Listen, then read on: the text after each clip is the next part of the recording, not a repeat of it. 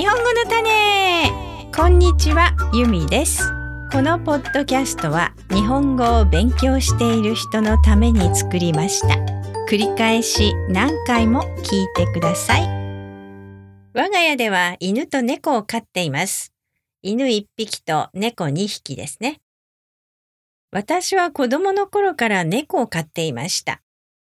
捨て猫を飼い始めて、その猫が子猫を産んでどんどん増えて、えー、20匹ぐらいになってしまったこともあります。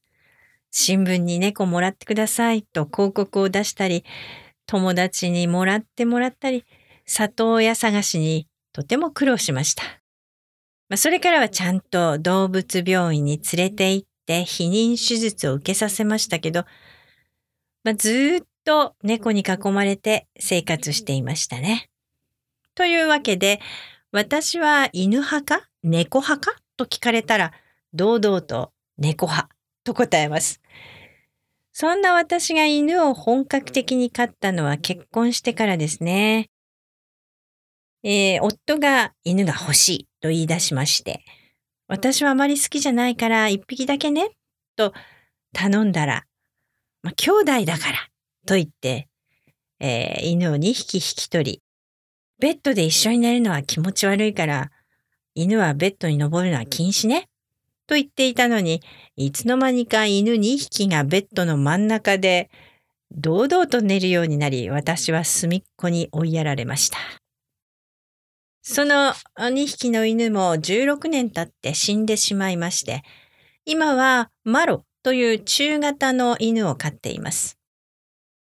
猫は2匹飼っていますけれども、まあ、猫はだいたい一日中静かでほとんど寝ていますが、犬はうるさいですね。